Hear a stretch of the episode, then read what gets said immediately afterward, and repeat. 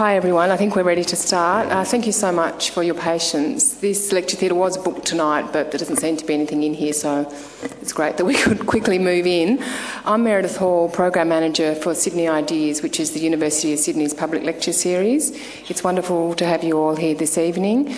Um, the format for tonight is a 20 minute presentation by each of our speakers, and then we'll open up the floor for a question and answer session. I've got a handheld mic which I'll pass around for questions. We are recording the whole of the event for podcast on the university website, and it is being filmed tonight by Slow TV. So it is very important that you do use the uh, microphone for your questions and speak into it as uh, clearly and loudly as you can. Um, and the, the usual things, try and keep your questions nice and short. I think there'll be quite a lot of questions for our speakers tonight, so we want to make sure everyone gets a turn. That's it from me. Um, I'd now like to introduce uh, Dr. Claire Hooker from the University of Sydney, who is the organiser of tonight's event and who will introduce our speakers. Thank you.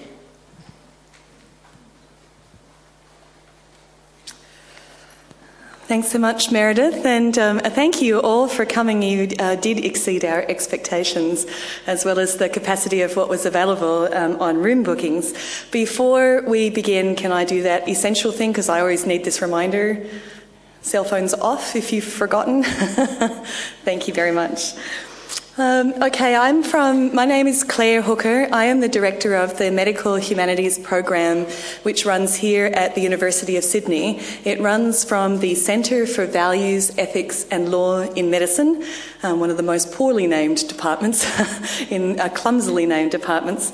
Uh, but the Medical Humanities Program exists to explore and to foster what we might broadly describe, d- describe as the human side of medicine, the emotional, existential aspects of health and illness, which invariably occur and are always experienced as some of the most difficult and challenging aspects of getting ill and some of the most important and enriching aspects of becoming well again. Uh, and we run a variety of uh, these sorts of series, lecture series, uh, research uh, projects, uh, teaching courses, and so on that explore things like literature and medicine, medicine and music, narrative competence, and so on. And may I direct you to our website or that of the department if you'd like to know more, and I will be here a little bit after the event. Because of our move, um, we've started about 15 minutes late, so with your permission and approval, we'll end up running about 15 minutes over time, but we'll try and keep um, nicely and tightly to the schedule that we have here. And now I would like to introduce uh, the first of our speakers and the reason for tonight's event. We are very lucky to have visiting us in Australia Dr. Esther Sternberg. Uh, Dr. Sternberg is internationally renowned for a lifelong career uh, in, the, in the uh, science of the mind and body connection. For those of you uh, who are in the know, she is a neuroendocrine endocrine immunologist. She connects all of those different uh, sciences. Um, she has uh, led a, a, large number of collaborative initiatives in mind, body, stress, wellness, and the environment relationships. And she has two books. I think both of them are probably on sale just outside in the foyer. Um, one called Healing Spaces, published very recently, um, which is the science connecting place and well-being. And her earlier book, uh, The Balance Within: The Science Connecting Health and the Emotions, um, is the focus of tonight's discussion. Um, Dr. Sternberg's many honours include recognition from the National Library of Medicine. You can go check yourself, this out for yourself um, on the internet very swiftly. Um, as one of 300 women physicians who have changed the face of medicine, and uh, she's also been the leader of an institute in the National Institutes of Health. So, thank you and welcome, Dr. Sternberg.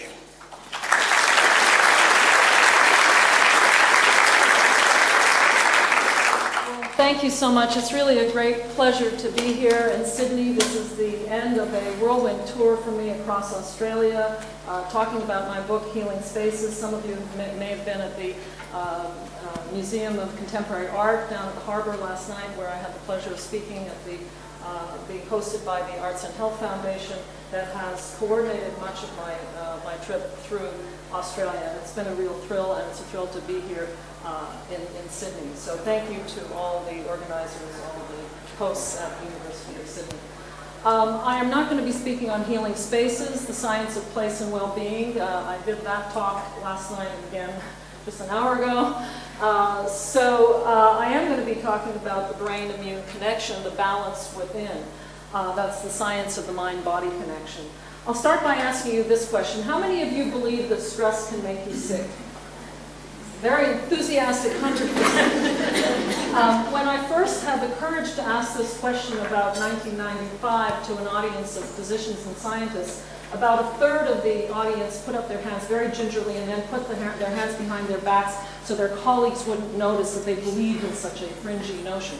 Um, I am happy to report that in fact, through the language of science, we have come now to understand and not only believe that stress can make you sick, we, the physicians and scientists, but how that works. And we're even at the point of understanding how salubrious activities, such as meditation, prayer, uh, belief, uh, can make you well. So that's what I'm going to focus on uh, in, this, in this 20 minutes. We know that there is a rich network of ways in which the brain and the immune system talk to each other. The brain sends signals to the immune system and the immune system sends signals back. Uh, I'm going to focus mostly on how the brain affects the immune system through the brain's hormonal stress response and neuronal stress response. So what happens when you're stressed is you pump out stress hormones uh, from what's called the hypothalamic pituitary adrenal axis. That results in cortisol being released, and that suppresses your immune system's ability to fight uh, disease. There's also communications through one, a nerve that we call the vagus nerve that regulates what we call the relaxation response. And there's uh, communications through the adrenaline-like part of the nervous system. And there's also nerves that course through all parts of your body, the peripheral nervous system, that go to sites of inflammation that help you feel pain. And those nerve chemicals also change how the immune system functions.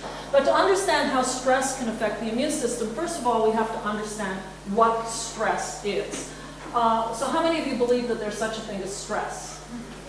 Again, 100%. Preaching to the choir here. Okay, stress has many parts. This is the front page of the New York Times from the day in October a couple of years ago when all the stock markets were falling, except the ones in Australia, I gather. You're very fortunate here.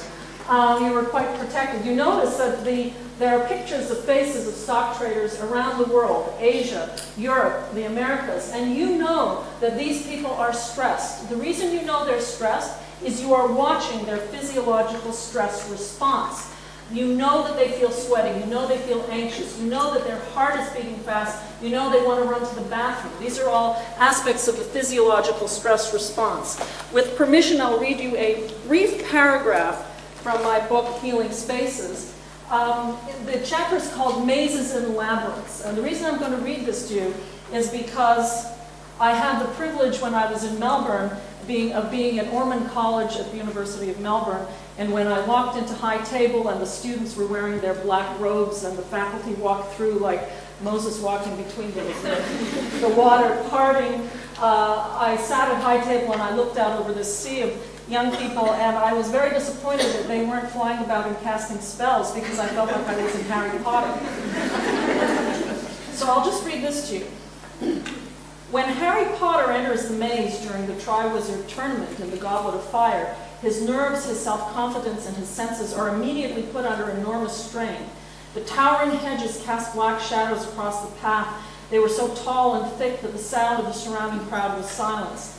Uh, we understand how he feels. He feels uh, anxious, he feels sweaty. We understand how he feels because we have all experienced this stress response. This is a perfect example of a stress response. Uh, although we've never been in an enchanted maze, because we've all felt stress ourselves. We react to a stressful event, an initiating event, the bad thing that happens. In this case, and then the picture from the New York Times, it was all the stock markets falling. There has to be something very important that happens between the bad thing that happens, that initiating event, and that physiological stress response, and that's perception. If these stock traders had all their uh, money in gold bullion under their mattresses, they would not be feeling stressed. So you have to have perception in order to have a reaction to that initiating event. You can't do anything about bad things that happen. That's life. You can't do a whole lot, although I'll show you now that you can do some things about your physiological stress response. But what you can really change is that perception in the middle, like the meat in the sandwich. If that response goes on too long, that's when you get sick. That's when it has an effect. So in order to understand how stress can make you sick, you have to understand something about the, uh, the, the way the stress response uh, works. So stress and your stress response deter is determined by dose, the dose of that stressor, the pattern of the stressor, the duration of that stressor, and gender. The fight or flight response, which is the typical stress response, was described 100 years ago by Walter Buchanan in males, in male animals and male humans. Shelley Taylor at the University of California, Los Angeles, has coined the word tend and befriend. Because whether you're a fruit fly or a mouse, a cat, a rat, a human, uh, females have a different stress response than males. We don't have, uh, it's not that we don't have a fight or flight response, but we do tend, take care of, and socialize. And that helps buffer the stress response. What about dose of stress?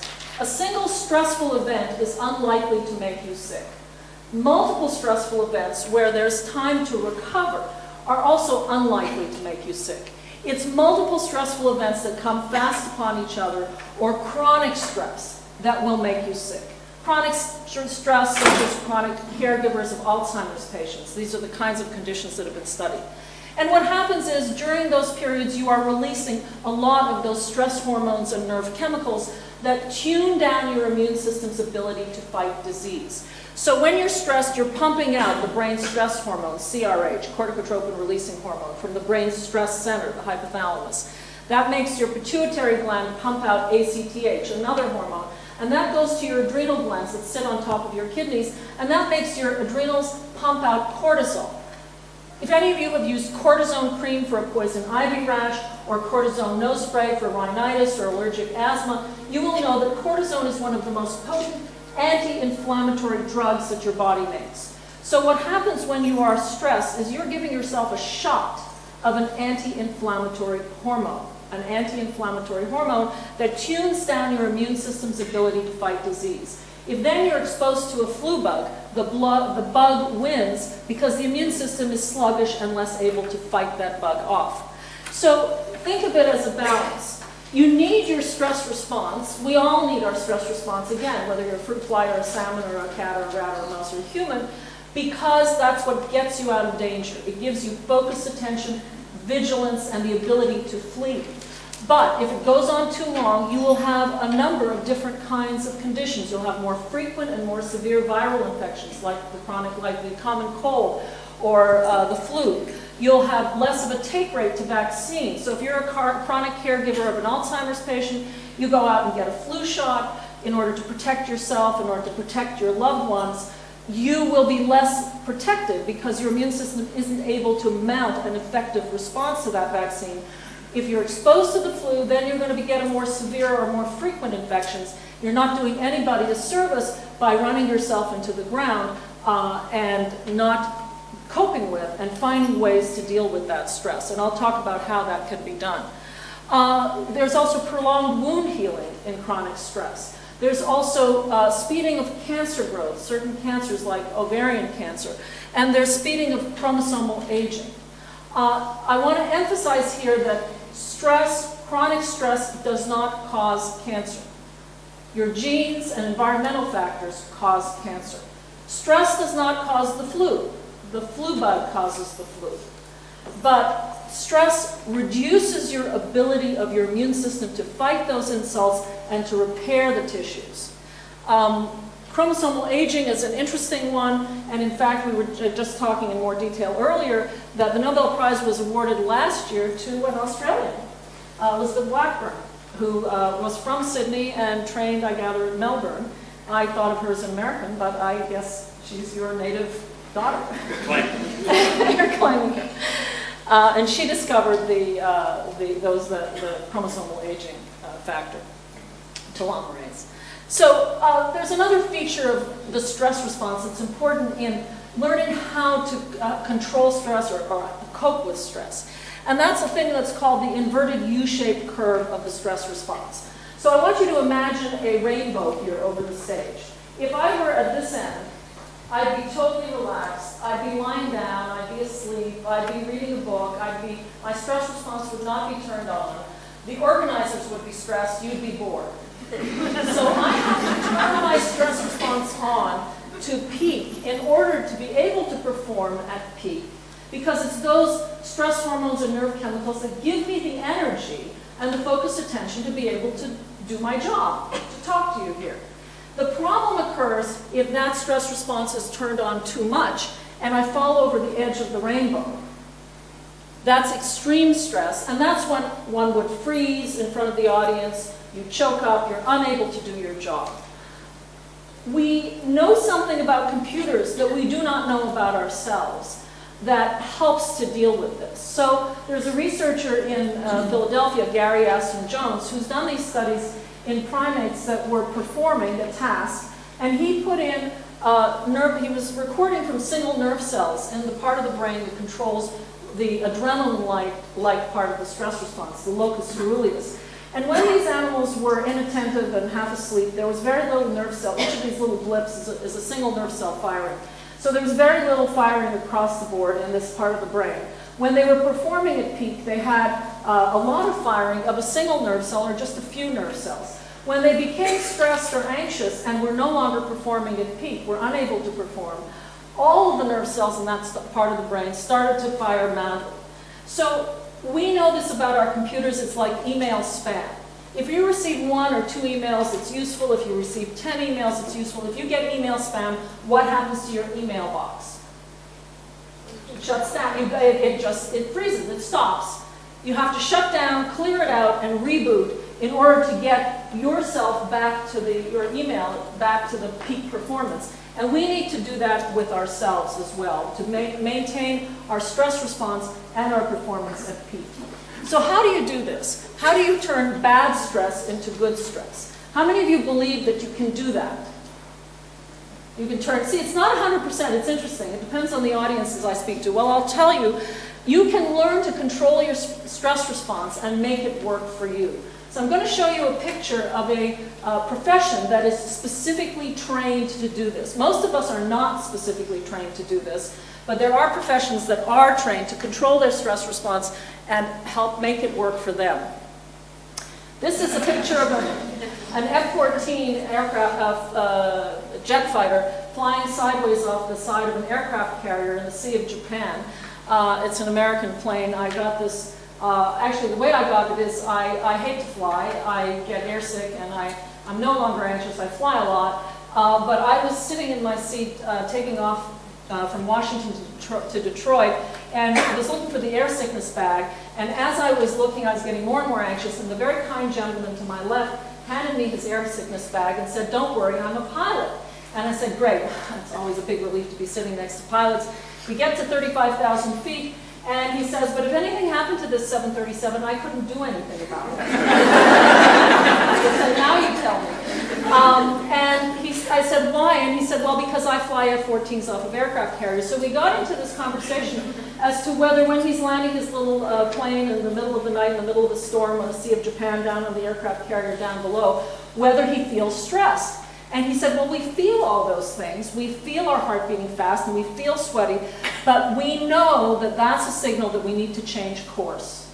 We make our stress response work for us. So it's a good thing to recognize when you're stressed that it's your brain telling you you need to change course. So why is this? Whether you feel stressed or stimulated depends upon the ratio of control to demand that you have over the situation. So if you have a high demand, low control situation like everybody else in that picture other than the pilot.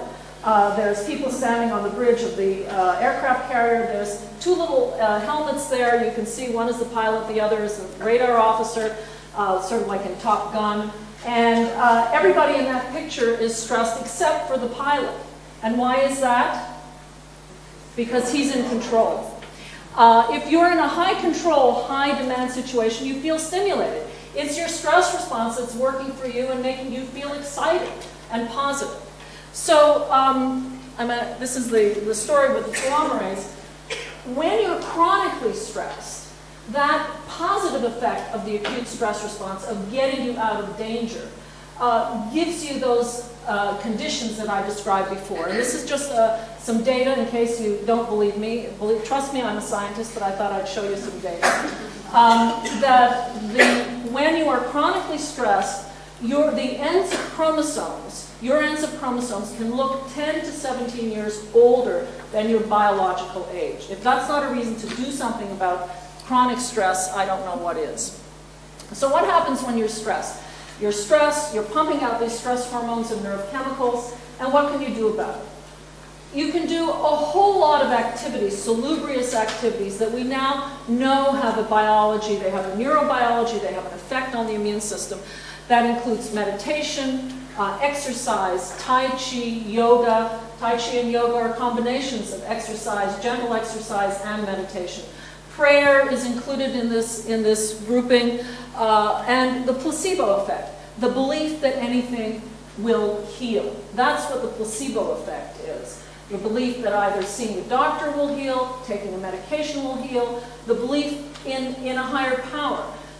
If you have that belief, there are changes in the brain that occur that actually are quite similar to the changes that occur during meditation uh, and prayer and, uh, and exercise. And all of these induce a positive state.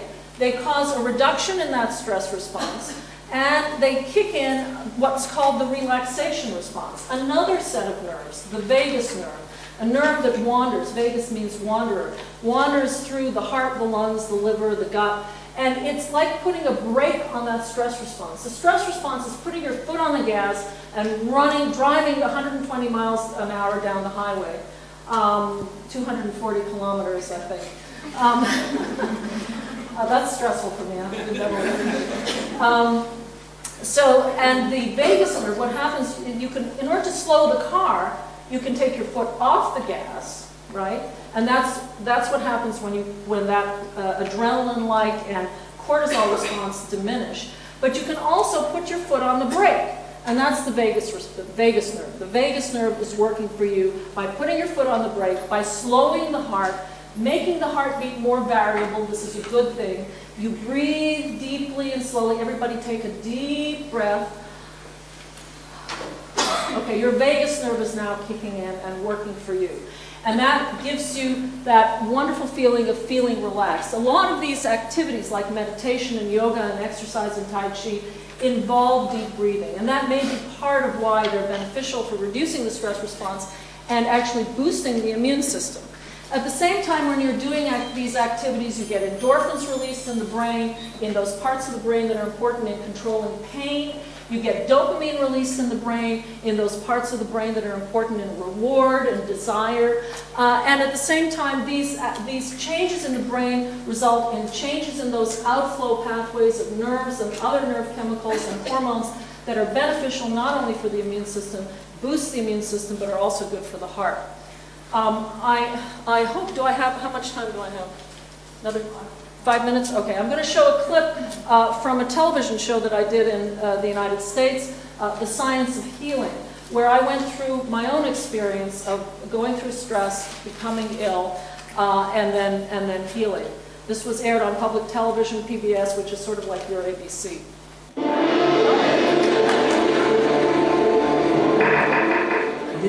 Is where they came, traveling for days over mountains and across the Mediterranean.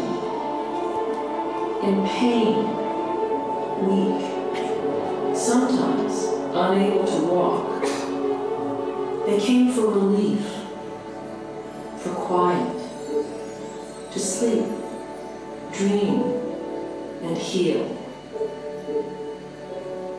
Could the ancients, followers of Asclepius, the Greek god of healing, have known something about the body that we are just beginning to understand today. What is healing?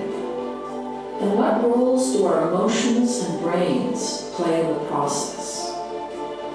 Have we lost our balance? Can we get it back with the science of healing?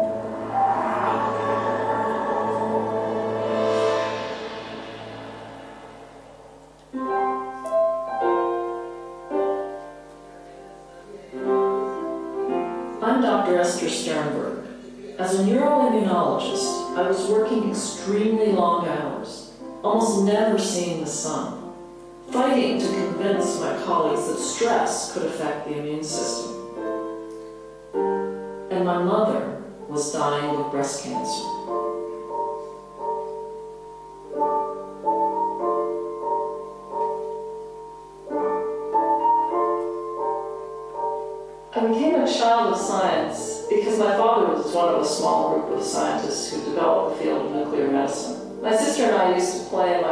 Lab, and there was a spiral staircase connecting my father's lab to the labs of Hans Selye, who coined the word stress. The idea that stress could cause illness was really ahead of its time. Can our emotions make us sick? Stress has become an unrelenting factor in our lives. The American Psychological Association estimates that one third of Americans are living with extreme stress. Ancient civilizations from China, India, and Greece embraced the premise that emotions and health were one. Worry could make you sick, and belief could make you well. But centuries later, that link began to unravel when visible proof became the foundation of the scientific method. The connection between emotions and health could not be seen and was abandoned. Today, innovative scientists using the latest technologies are reconnecting us to the wisdom of the ages and the brain's ability to help us heal.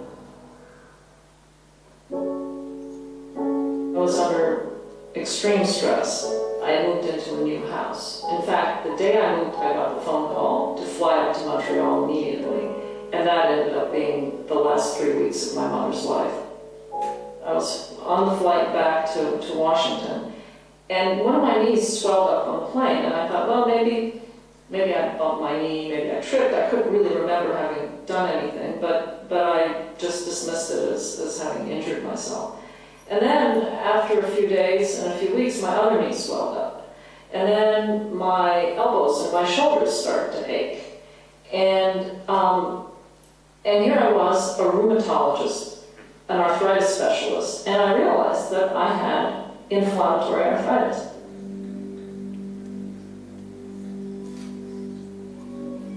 My mother had just died, and I had come back to Washington.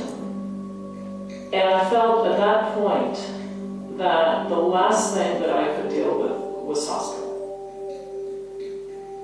And I was writing the beginning of my first book, and the doorbell rang. And it was my new neighbors, Dean and Tarja Papavasiliou. When I first met Esther, uh, she just had moved uh, next to our house here in downtown DC. And we decided, my wife and I, to go there to welcome her and bring her some great food. Tzatziki, moussaka, dolmades. And they saw me writing on the computer, and they said, oh, are you a writer? And I didn't really think of myself as a writer at that time. So I said, well, I don't know, why do you ask? And they said, well, because we've always wanted a writer to stay at our cottage in Crete. So I said, I'm a writer.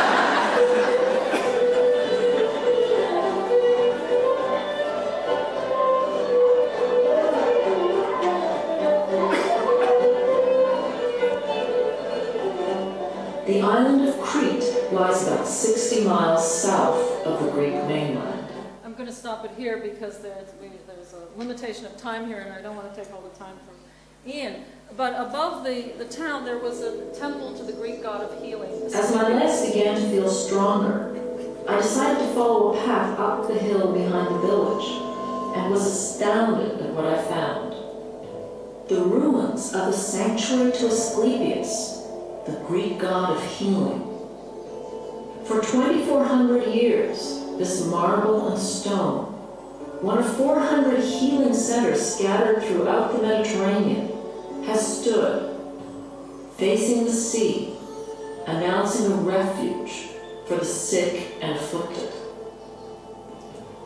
According to Homer, Asclepius, who began as a mortal with infallible medical knowledge, became revered for his healing ability and was then worshipped as a god. When I first came upon this mosaic, I was completely amazed. I was not expecting anything like this. It looked just like a pile of rocks.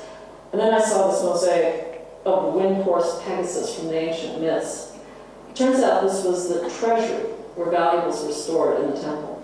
So the reason I show this is these ancient Greeks knew that in order to enhance healing, you had to have beautiful sweeping vistas, places where people could come to be healed with music, sleep, dreams, exercise, healthy diet, the support of friends, and art, uh, theater. I'm just going to show you the, the temple. Uh, the temples had these wonderful theaters like this, actually constructed in the same way as this amphitheater here, uh, where people came with their friends and their family to be healed, getting their emotions out there, not thinking of their illness.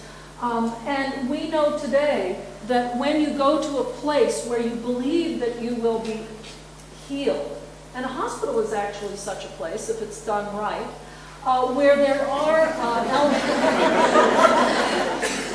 I know. Uh, actually, that's what my new book is about. It's about how you can design a place and space to support the emotions and help people heal. Um, I just want to show one, one slide to show that when you are believing that something, that you're receiving an active drug, these parts of the brain actually do light up that are rich in those endorphins, opioid receptors. We can do brain scans to show that. Um, I'm going to skip through the, uh, the film here and show you that if you do a walking, a simple uh, meditation three times a week, 30 minutes of walking a day, and a, uh, a healthy Mediterranean diet, in three months you can increase that enzyme telomerase that Elizabeth Blackburn discovered. Um, and, uh, and you can, we hope that that will help to repair those ends of chromosomes. The, the data isn't in yet whether you can stop that aging process, but you certainly will increase that machinery that is available to help repair the damage that comes from chronic stress.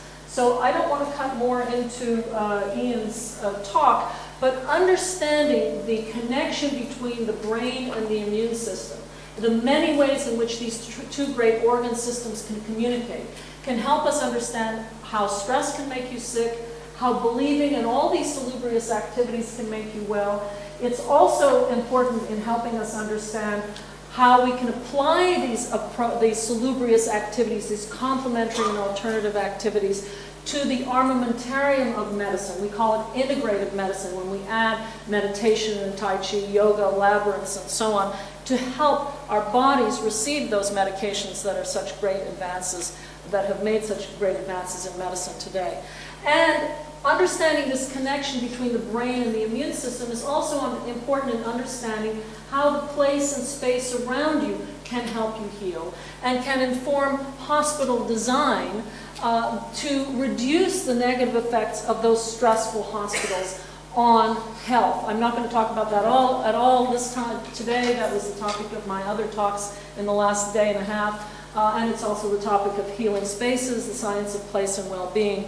But there's a great deal of data that shows that we can design space and place around to have views of nature, to have reduction in noise, to have uh, social spaces for social support, uh, to have gardens and, uh, and other kinds of amenities. And what's good for the uh, health of the individual in, this, uh, in such spaces, in such hospitals, is good for the bottom line.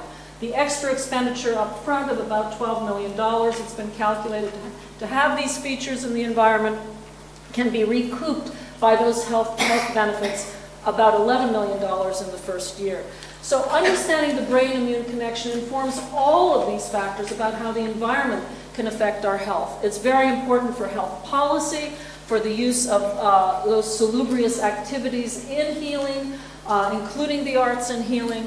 And it's very important in understanding how to design hospitals and buildings and schools in a way that is healthy as well as green. And it also informs how the environment can, can affect health, and we now understand that health is way more than just the absence of disease. And the World Health Organization has, uh, has for the 21st century, uh, made a statement that in fact the environment is very important in health. And we need to consider that when we're making sustainable environments. We want to consider the health of the individual in those environments to reduce stress and enhance healing and prevent illness. So I will stop there.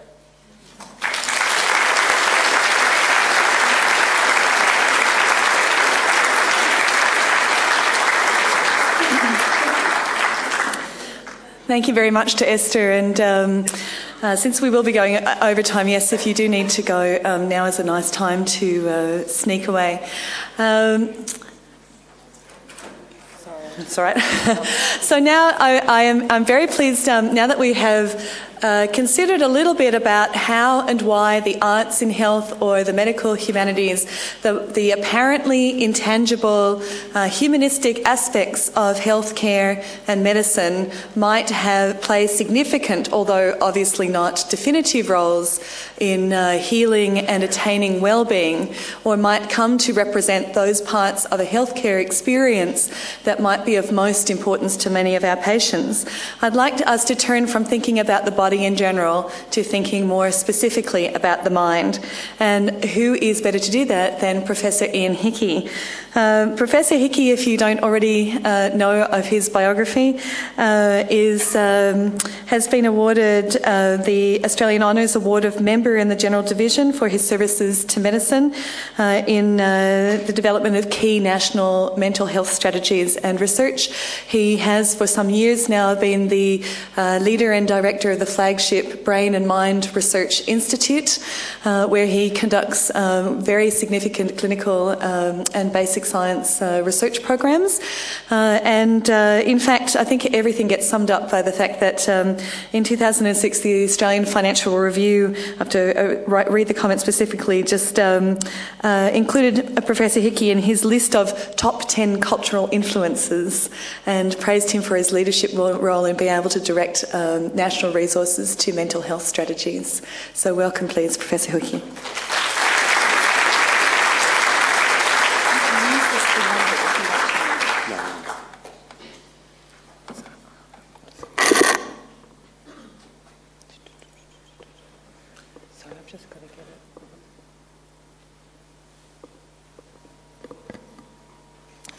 Oh, great.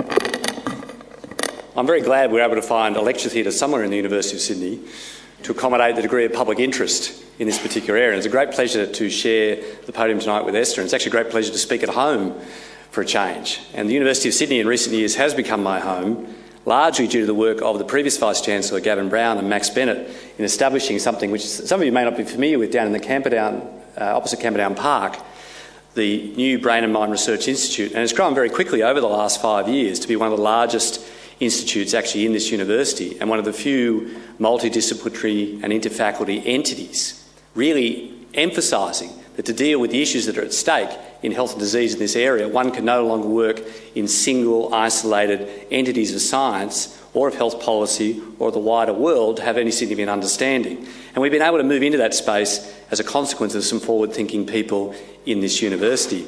And I'd like, in that context, to add a little Australian flavour to some of the issues that Esther has raised, as well to focus on some of the issues related specifically to disease.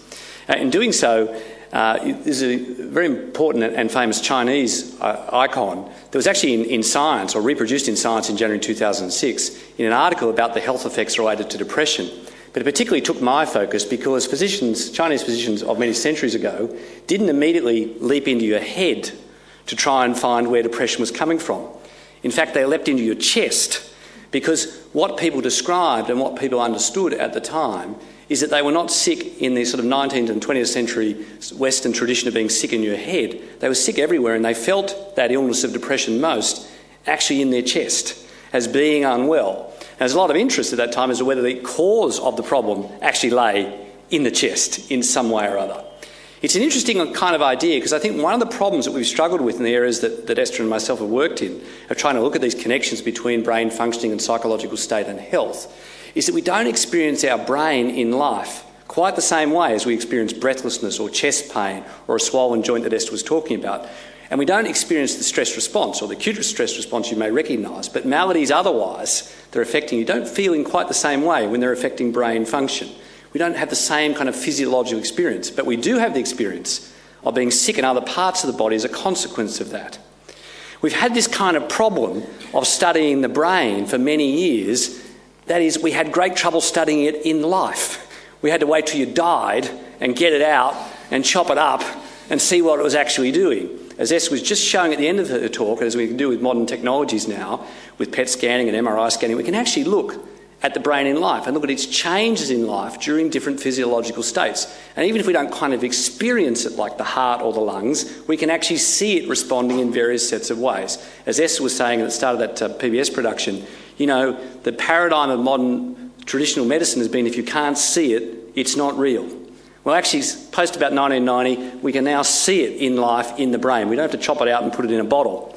The other problem with that approach to neurosciences, which had dominated a lot of the last 100 years, is was of studying a brain in a bottle, not a brain in a person, and not a person talking to another person or a person existing in a social group, and to tend to see its connections and its chemistry as something quite in isolation from the environment it's been in.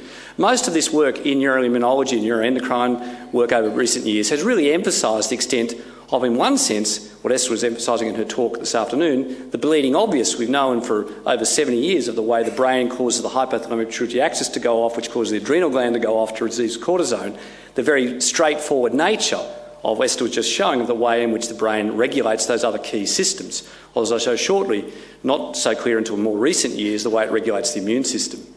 Of even more importance, I'd argue, is the way in which understanding disturbances in those systems and actually natural the systems actually feed back. That this is a two way system, that this is a loop. It's not just your response to stress affecting those systems, but the extent to which disturbances in those systems themselves feed back and affect brain function. So, the extent to which psychological illnesses, which may arise in the brain or be mediated by the brain, cause physical illness, but also the extent to which physical illness itself and changes in these systems may cause deter- or perturbed brain function, which will include your cognitive and emotional states. You know, you can get sick in the head from being sick in the body as much as being sick in the body leads the other way around. Some of the famous kind of sets of studies in this area, in fact, done in Sydney, and I'm to say previously done at the university I used to be part of many years ago, the University of New South Wales, the names that people will recognise around here, people like Ron Penny, who's been at the heart of much of immunology in Australia at St Vincent's, and Leslie Kiloh, the previous uh, professor of psychiatry at the University of New South Wales, supervised a relatively young Roger Bartrop at that stage to look at actually lymphocyte function following bereavement in a very famous paper published in The Lancet in the early 1970s in looking at T cell function, particularly in men following the death of their spouse. Now, the T cell is particularly important, and this work was important at two levels. A very clear demonstration that in real life, not just in the lab, that a particular psychological state that we'd all recognise, bereavement, which is one of these chronically ongoing states of distress, is actually associated in change in a key body regulatory system, the immune system, but specifically T cells within the immune system. Now, T cells really regulate the cell mediated response, the things that are immune surveillance in the body, and really play out against viral infection and surveillance against cancer. So they're the things that are sitting there constantly keeping you well. If you think you get rid of a viral illness, you don't actually get rid of it. The virus just goes quiet and can come back, as is often the case. For example, with many herpes infections, you get reactivation. Or in the cancer surveillance area, we all produce cancer cells all the time. That's not really the problem. The problem is actually turning them off and wiping them out. And if in the sense that if T cells were affected, then you would be more likely to get things like viral infections or cancers in the long run. Or as Esther's pointed out, I think more recently to suggest that cancer progression may go ahead. We got more interested in the 1990s in work I was doing at the University of New South Wales in the extent to which these real life in vivo immune responses, not just immune responses in the lab, but actually cell mediated immune responses, same things that are T cell dependent responses, were impaired in patients with severe depression.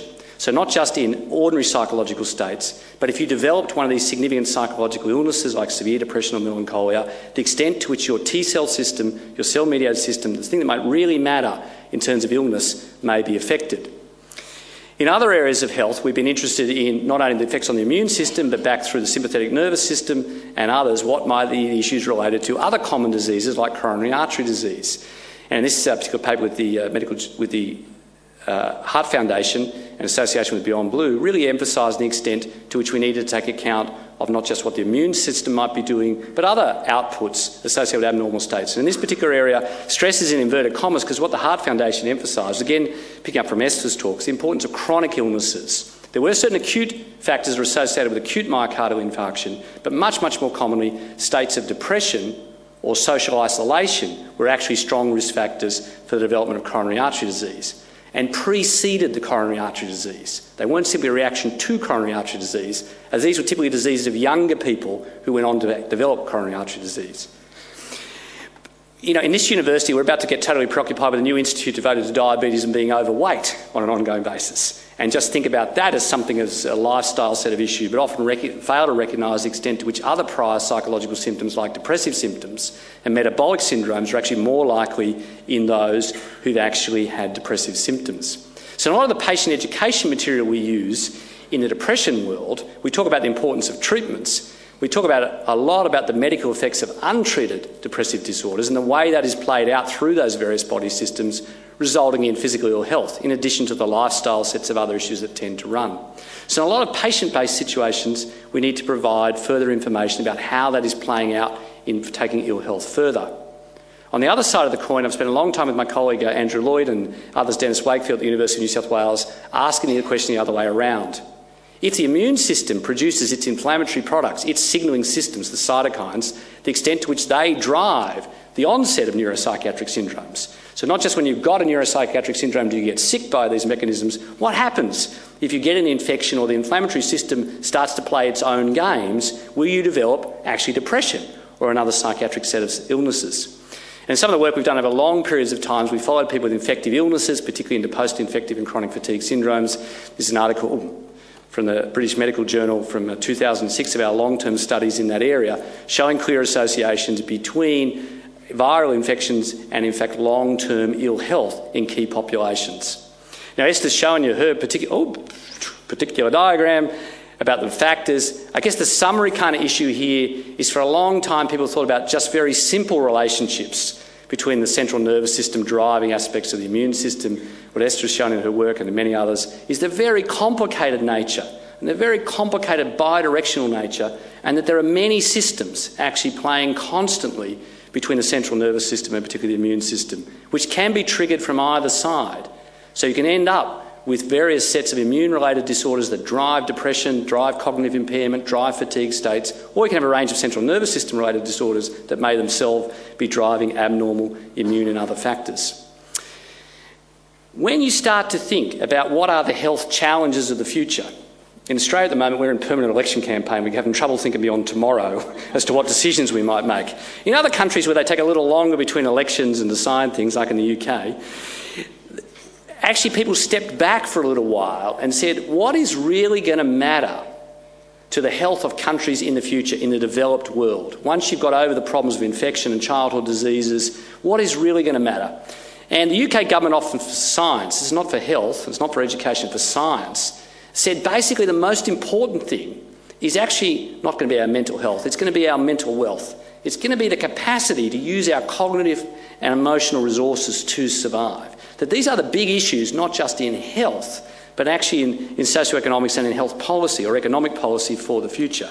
At the brain science level, we know that, in a sense, using Norman Doidge's kind of uh, a popularisation of the terms of neuroplasticity, the changing nature of this particular organ. It is not a brain in a bottle, it's a thing that's constantly reacting to many of the situations that we see, including those related to illness or toxic exposures. I'm glad to see the Law Society has a large bar now outside the new law building. I'm not sure whether it's to match the size of the bars further down the university, but we still seem to have a preoccupation in Australia to see whether we can expose ourselves to the maximum number of toxic agents during our developmental years as a piece of cultural pride. Not so good from a brain point of view. There are other things I'm glad to say, though. I'm glad to see my father's in this audience who recently who graduated from, from the medical humanities course at age 81. He's older than that now and he's still here, just to show us up a bit. You know, that staying in employment, I'm sure, has kept him out of a nursing home and reduced costs to the rest of the family over a long period of time. Fortunately, the university now, we don't have to retire, a marvellous thing. Because when we know about what we should do, to stay well from a brain point of view and a body point of view together, education and employment really matter. I've never been too enthusiastic myself personally, I'm happy to recommend them to others, about the bottom two, about dietary restriction and exercise. But it's kind of interesting that the things that drive, we would associate driving physical health, also drive brain health on an ongoing basis in a responsive brain that's highly responsive to its environment. A little while ago, I had to do a talk about so called nutraceuticals, stuff you can buy to boost your immune system or boost your health and whatever. And if you took these things, which you could order on the web, you'd look like this. What was clear was if you behaved like this, you wouldn't need to take the nutraceuticals. if you got outside, if you exercised, if you did things in, in pairs, if you interacted with animals, if you exercise, etc., you did things in generations, from a brain point of view and a body point of view, what's good for your brain, what's good for your body, the same kind of sets of things. And again, exercise and physical health really matters. In our own institute these days in the developing brain area, we're increasingly interested in the interactions with circadian patterns and with sleep patterns and the extent to which they are disrupted, particularly in young people in our society within the so called dietary world, which things really matter, and the ones that we are particularly interested in relate to fish oils and to folate. To things that matter in the social world. I'm at least glad to see the law students out there socialising, that at least the issue of a social attachment is something happening out there, while other things that may not be so good are also happening. But also treating clear states are associated with ill health, and this issue about whether actually promoting more positive emotional states may actually have health benefits as well. And the need to do that this is from the Mental Wealth of Nations, put it right across the life course. There are critical periods. We tend to think about pregnancy and early childhood as being critical, but they're just one of the critical periods. There are critical periods right across the life cycle that really matter in terms of maximising this approach to health. From the developing brain point of view, it does matter what happens in childhood, and the extent to which environments are enhanced for these activities matter to this overall set of health.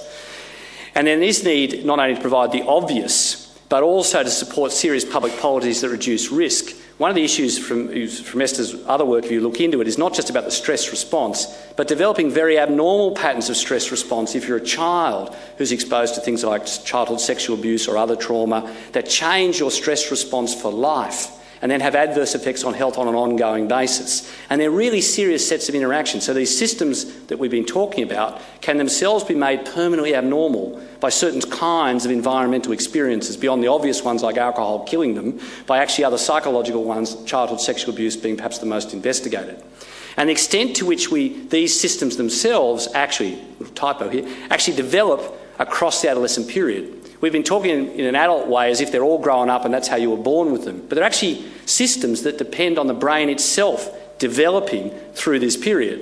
And I love to show this to you in universities and other places, usually in, in high schools. You don't have a fully developed brain until you're quite into this later period. So the 17 and 18 year olds are out there, hopefully not 17 year olds, the 18 year olds and others who are out there currently drinking a lot of alcohol are actually not necessarily got to the end, particularly the males, the end of their developmental period. Now, developing frontal lobes matters to not only having great brains for universities, but the brain itself is then regulating all of these other systems the circadian system, the immune system, the neuroendocrine system, and they're not at the end of necessarily their developmental phases. So you've got a developing brain also with its regulatory systems, particularly the circadian system and immune systems.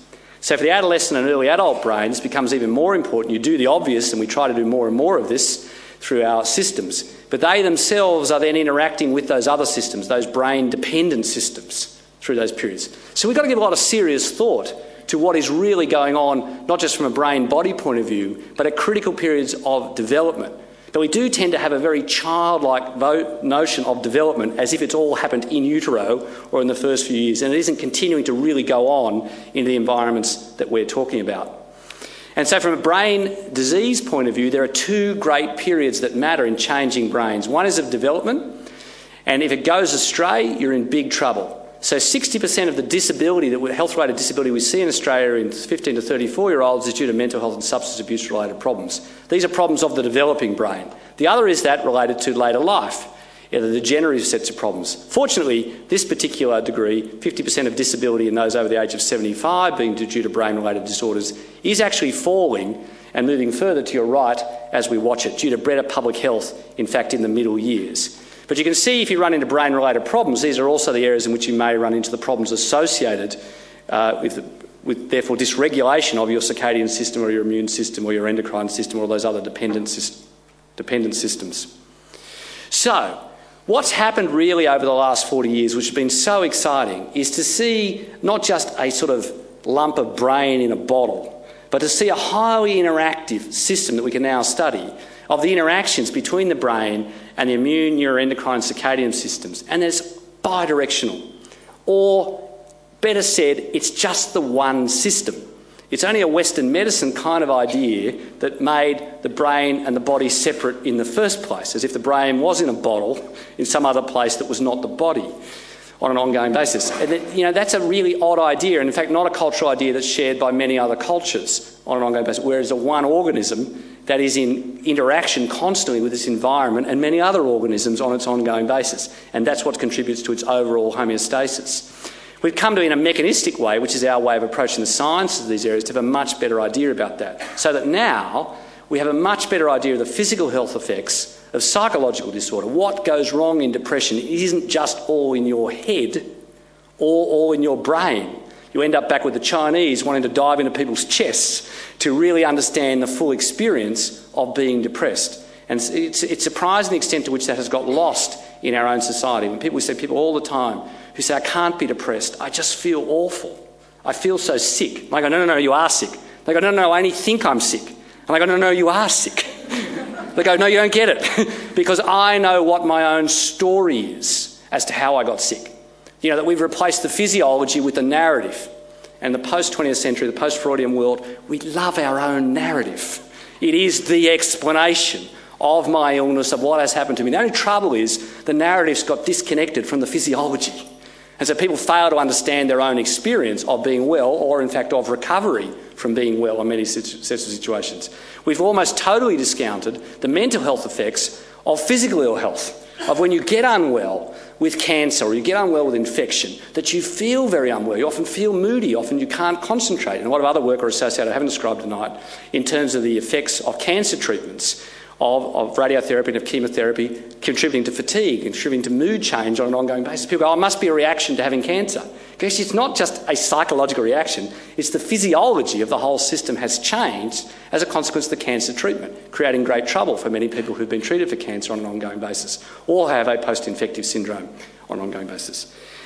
And the mental health effects of physical health, mental health benefits of physical health, are now better, much better understood. And so the challenge for us becomes collectively how do we take all of this new knowledge and therefore incorporate it into not just health understandings, health care understandings, but into the wider world in which we live. Thanks.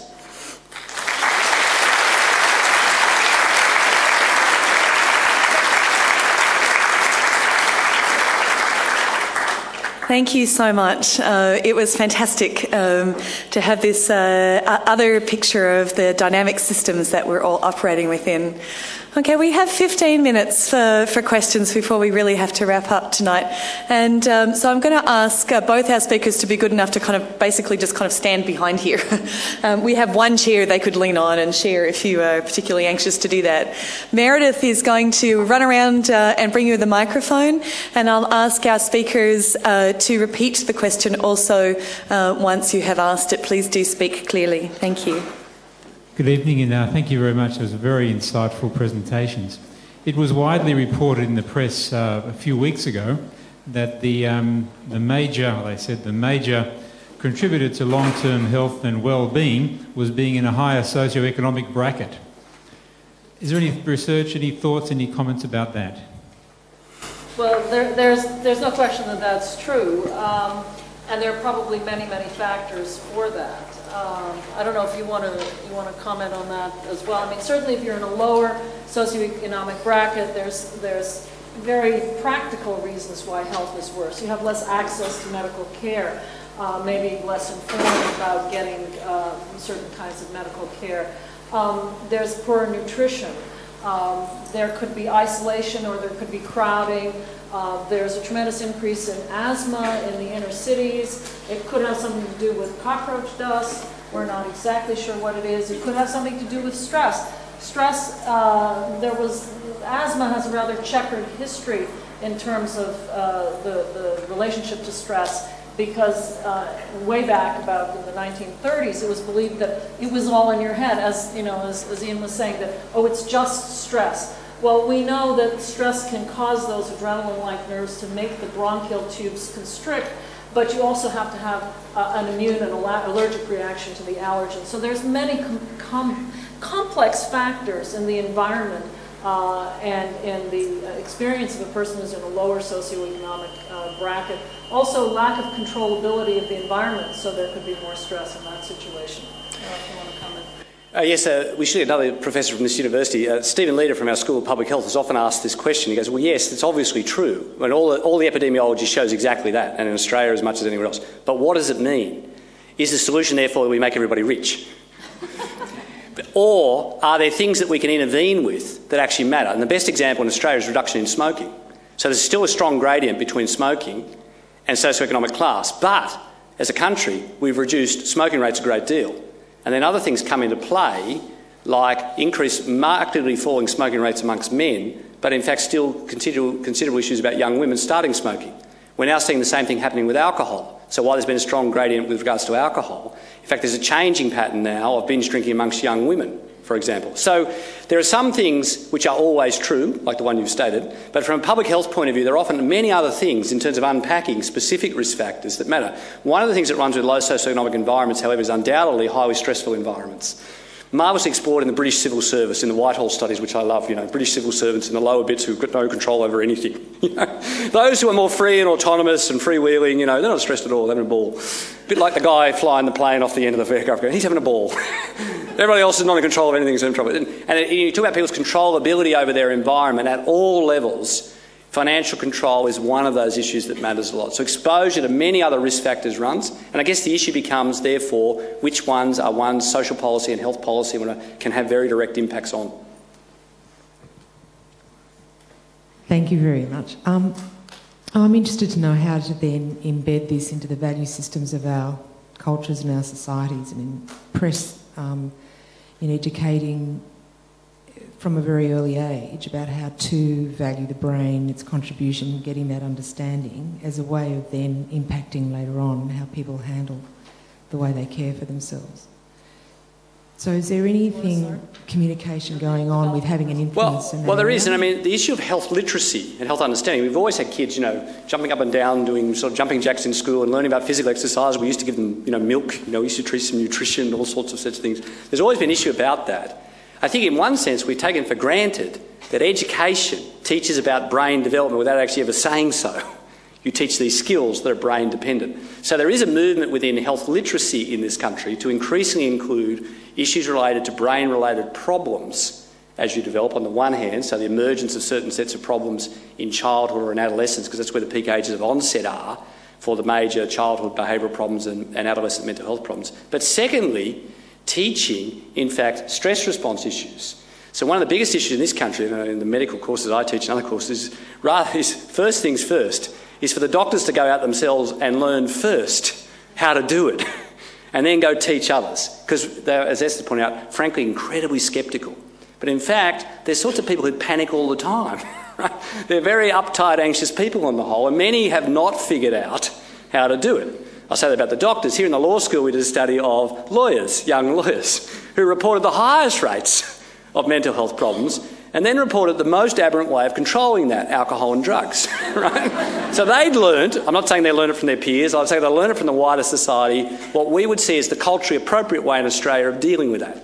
So there's a big issue for us about teaching as part of health literacy in schools now there's a national program called Mind Matters in Australia, supported by the Australian government's development of these sorts of areas, teaching health literacy involving the brain in, in, both in a positive way in terms of promoting better cognitive health and, and, health, and secondarily about recognising problems when they arise. So we just we just scratched the surface of heading down that, that path. And, I would add to that in uh, what's happening in the United States. So it's not only teaching; it's doing. So there's a movement across the United States of bringing yoga into the schools and in training uh, uh, sort of these positive, uh, it's hard to teach little kids to do meditation, but they like doing yoga poses because you have to be a tree or a plant or an animal or, but uh, so that kind of thing can help them learn to uh, manage their anger, for example, better. Uh, be, they, they're bringing gardening into the schools and uh, you know, those kinds of salubrious activities that I talked about that are good for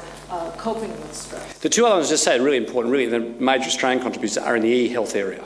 If you go into Mood Gym, just Google Mood Gym, teach yourself online If you've never learned how to relax, never how to monitor your own emotions, go onto online. And of course, the other big movement, in fact, despite all the rubbish written every day, are social networking. Young people have started to solve a lot of the social disconnection problems for themselves by using new technologies in a new society to solve different sets of problems. So we, and, and they are really important, coming back to the earlier question about socioeconomic class, about how do you overcome these things and make them very much more widely available at scale in these particular issues. And, and in Australia, we've been really challenged by that by geography and workforce. And we're some of the best innovations, in fact, in e-health related technologies in this area, because much can be taught and done, you know, by simple instruction over the net.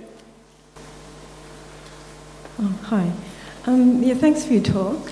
Um, my question involves uh, the phenomenon of somatic metaphor, and I'm just wondering if you've come across that in your work and and what you think, like the example of the woman who comes to the doctor with really hard, scaly skin and talks about going into her shell, or the arthritic woman um, who, who talks to the doctor about um, being stuck in the town. So there's, there's a connection between the story and the actual manifestation of the disease. So just that, um, I guess my question is around stress as a general term, that there is a lot of curious and spooky connections between the body and the brain. Um, so, so that, that's a very interesting question, and it, it is particularly relevant across cultures um, and different languages. So I'll tell a story that the um, uh, Commissioner of Health for, the New, for New York State, uh, Antonia Novello, told me uh, right after 9-11. Uh, she said that um, in the hospitals in New York City, uh, near Ground Zero, they were getting a lot of Hispanic women coming to emergency rooms saying corazon, corazon. Corazon means heart. And they were being sent to cardiologists to treat their heart disease. But in fact, in Spanish, when you say corazon, you mean grief, uh, pain, the pain of depression. So I actually thought of that when you were showing that, that slide about the, the Chinese doctors looking at the chest. You feel it in your chest. Um, in, in the balance within in my first book i actually i, I talk about that of all there's so many words uh, that come from the roots or greek or latin uh, for describing sanguine uh, you know describing the emotions um, uh, somebody is melancholy it means black bile uh, so they come from these deep uh, roots in our culture, and they may be different in other cultures. It would be actually, I'd be interested to hear from you about the uh, indigenous people here, how how you deal with that sort of cross-cultural uh, description of uh, emotional problems. But I'm sure it does uh, affect how we how we think about it. Um, I guess I'm also like. Well, I think we need to have you need to use the microphone. Also, the idea that um, the story is being manifested in the body. So it's not only the words that are chosen, but the story, like even unconsciously, it's happening and the words are being used unconsciously. So just that, that stress seems like a very, in a way, generic term for um, like, uh, there's a whole kind of subtle realm there to be explored. Well, I think a re- there's a really important point that you're raising, and, and I think it's got to do with the way language is then transacted in our various health systems. Who's listening to what?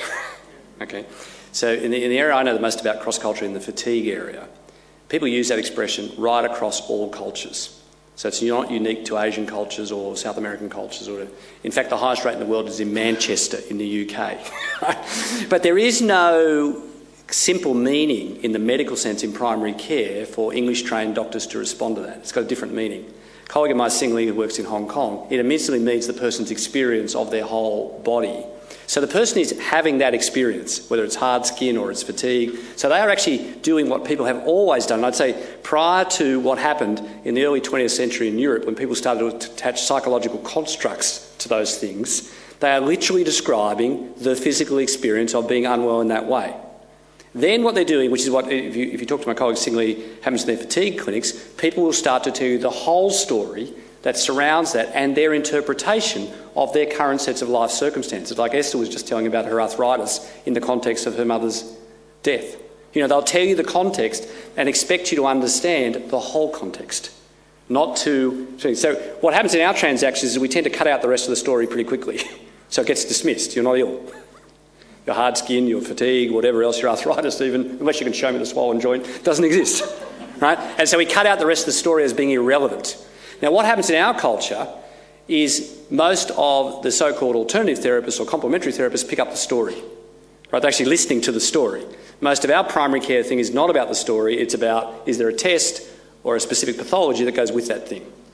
And so, what we have in Australia is a whole other industry going on where people are trying to understand the whole story the person is telling them.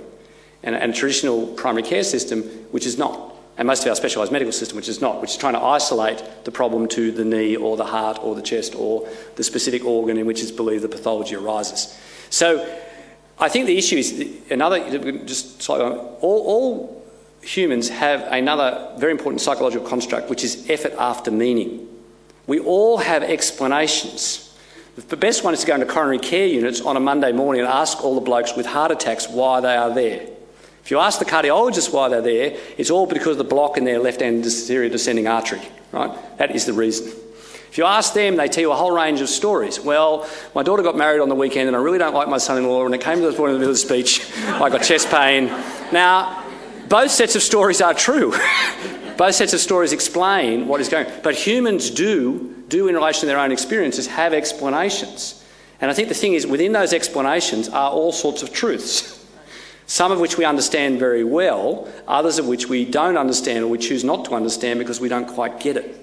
Whereas there are all sorts of people in the health world more broadly who are trying to understand out of those individual narratives, after as people try to explain their situation, what are, the, what are the kernels of truth in that? What are the bits that we need to understand to understand this, this experience better? Uh, not to stick on this one question, but it is such a rich question and has so many aspects to it. Um, there's a method called the Pennebaker method after a professor in Texas, Pennebaker, uh, who uh, asked patients, people, to write about a stressful or painful experience in an emotional way or stripped of emotion, just very um, um, you know, straightforward bullet points. And these people had arthritis or uh, uh, rheumatoid arthritis or asthma. The study was done in uh, at Stony Brook by Arthur, Arthur Stone, actually, in, uh, State.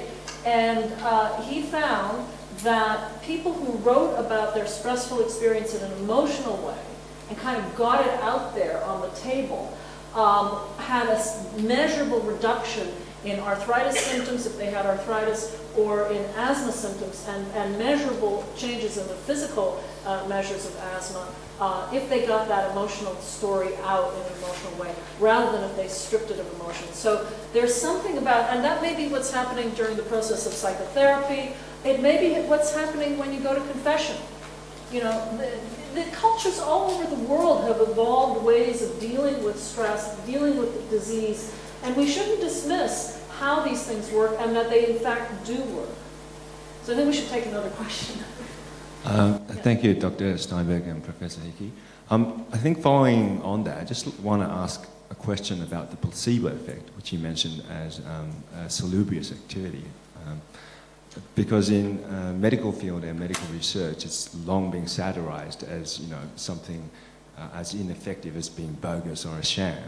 Um, I would like to ask both of your views on it, and um, if it is effective, um, how do we actually uh, maximize uh, its usefulness? Thank you. So, thank you. The, the question is about the placebo effect and how do we maximize its usefulness and whether we think it's a sham. Uh, absolutely, it's not a sham. It's the brain's own healing mechanism. Um, before we had uh, surgery and uh, pharmaceuticals and all the great advances that we have in modern medicine, uh, the animals in the wild get sick and they heal. And they heal not only because their immune systems do the job of healing, but because their brains also help that healing process through all those neurochemicals and pathways and brain hormones and so on that, that we both talked about. So, you know, there's a wealth of evidence to show that the placebo effect is a very real effect. The power of belief in healing, the power of expectation in healing. Um, unfortunately, as you said, the word placebo is usually preceded by a four-letter word, just. oh, it's just the placebo effect. It's, it's just in your head. Well, it is in your head, but it's in your head in those parts of the brain that control, that reduce the stress response, and the parts of the brain that enhance those endorphin anti-pain molecules, that enhance those dopamine molecules of desire and reward. So there are very important changes in the brain during the placebo effect which change those outflow pathways of the brain, kick in the vagus nerve, which boosts the immune system and help your body heal, reduce those stress hormones and nerve chemicals, and uh, reduce the negative effects of, of uh, stress on the body. So the placebo effect is a very powerful effect, and it's not a sham. So, um, you know, if you walk into a doctor's office and you believe that that doctor is going to help you, there is right away a benefit of the placebo effect. Um, so it doesn't have to be a sham, it's just expectation. And we can, we can optimize it in, in at least in part by not dismissing it and, and admitting that it's real. It's just a really dumb name, Because all the non-specific treatment effects, let's go at Marv's example earlier on. If we were to do a trial where we chopped off your leg, right, and we came back later on and then to try to do a placebo-controlled trial, giving you a pill versus another pill of the leg growing back, no effect. Okay? However, if we were to look at the pain associated with losing your leg, what we see is a completely different thing. That is, we can do we know a whole lot of non-specific treatment things, a whole lot of things in general, which are brain dependent, which will contribute to reducing pain associated with that amputation. Now, if you're a smart doctor or a smart healthcare professional, you'll do everything you can to maximise that effect in the real patients you treat every day. In fact, I think I'll move my own practice to Crete shortly. You know, I can see myself being a very effective psychiatrist sitting in Crete. and I can imagine most of my patients would get considerably better than they do sometimes when I'm, or I've been in Campbelltown today. Not so well, perhaps, compared with it. That is maximised. That's being smart about medicine, which traditional healers have always been, to maximise the non-specific effects of treatment, which are genuine. And now, where it is relevant, that the brain regulate those effects, for example, in pain or fatigue or depression or headache and a whole range of areas, where it is relevant, there will be an effect that you can maximise. And then what we're always looking for in medicine is the bit that goes the next 10 yards. What is the specific treatment effect beyond the non specific treatment effect? And it is actually in people who participate in treatment. The thing that drives me completely spare in my own area is people who equate placebo effects with no treatment or non participation treatment. I don't need to get treated because that treatment is no better than placebo. Placebo is all about participating in healing. There is no placebo effect sitting at home doing nothing. You know, it is not the same thing at all. So it's all about the, the effects which we understand more and more about of the process of participation in healing, the non specific effects, for which we then in modern medicine try and find additional specific effects to add on to have extra effect on an ongoing basis. I don't know if you've ever seen a really good doctor in your life or gone to a really good hospital. They're the ones that get really good results, right? With the same treatments. They actually get better results. More people get well. So there's nothing sham about it. It's about being smart about the delivery of healthcare. Well, and also, uh, just to, to, emphasize that point that you made, uh, placebo or the expectation that uh, anything will heal you is not a passive absence of brain activity, just like meditation is not an absence of brain activity. There's an actually an active uh, change in the brain during these states uh, of belief, of expectation. Uh, of learned associations between whether you get a pill or whether you see a doctor or where, whether you walk into a certain place that's soothing and calming, there are learned associations that turn on those parts of the brain that are beneficial to health. So it's not a passive state, it's a very real active state. Last question. Uh, thank you very much for a very nice lecture. There is no doubt in science that anxiety has a genetical susceptibility and depression has a genetical susceptibility. Uh, now, the ability to be stressed and the ability to deal with stress, they both have genetical susceptibility. And whatever we do sometimes, it's very hard to change your genetical susceptibility deeply. You can probably change the superficial layer. I wonder what's your opinion about that? Well, I'm, it's a great question, and it's how I got into this area in the first place. So I'm a, a rheumatologist. I'm trained in, as an arthritis specialist. And you might ask, what is an arthritis specialist doing uh, studying uh, emotions and stress and belief and wellness and place and space and health? And when I, I, was back in 1989, when I discovered that the part of the brain that controls the stress response is important in arthritis, I was studying two strains of rats. One that developed arthritis when exposed to all sorts of uh, you know, things in the environment, bits and pieces of bacteria. Another strain of rats that was very resistant to getting arthritis in response to the same triggers. And I discovered that these two strains of rats had very different brain hormonal stress response. The ones that got arthritis had a blunted hormonal stress response. The ones that didn't had a very hyper responsiveness to stress. And they behaved differently in response to stress. Uh, we had the laid-back California rats and the type A New York rats. um, that's what the students named them. I don't know what the equivalent is here. I, I don't know. Maybe it's all laid back. yeah, yeah, yeah. so, um, you know, we were able to show in these genetically bred strains of rats that there was a difference in behaviors in response to stress, in hormonal responses to stress, and in susceptibility to these inflammatory diseases. These were extremes of rats. So the first studies we did were genetic studies, and we found that there were 20 different genes on 15 different chromosomes that determine susceptibility to arthritis in these rats. And some of them mapped onto those stress hormone uh, genes. The important thing is that each of those genes only contributes about 35% to the final uh, variability or the final expression of that disease. Uh, that's the case for cardiovascular disease, diabetes, any of these complex diseases that we get, arthritis. There are many genes, each with small effect. And usually it's only about 35 or 40% that comes from your genes. That's bad news for geneticists because it means it's going to be hard to find the genes that contribute to these diseases. It's good news for the rest of us because it means that 60% of your susceptibility to these conditions comes from environmental factors. And you can just name it, there are thousands of environmental factors that could be contributing to an individual's susceptibility to these kinds of diseases. And if you inherit all 20, if, if, you're one of those rats that inherits all 20 of the genes that makes you susceptible to arthritis, the environment isn't going to contribute a whole lot. If you in inherit two, you're going to be resistant, and also the environment isn't going to contribute a whole lot. But if you inherit 10, then the environment and factors like stress and all the kinds of things you might be exposed to can trip you over into getting a disease. When I talked in that film clip about my arthritis and stress, I obviously have the genes to develop arthritis. There's a lot of different kinds of immune diseases in my family.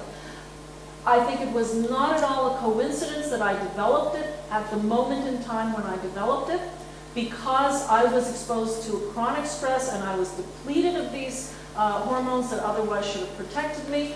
Uh, so there are factors that determine the timing of when you get the disease and whether you get the disease. And it's always a combination of genes and environment. And there's another thing, and you mentioned this is early development, and, and I'll leave you to discuss this in more detail, but in these rats, we found that the maternal pup interaction determined in part the adult set point of the stress response. So the stress response is plastic.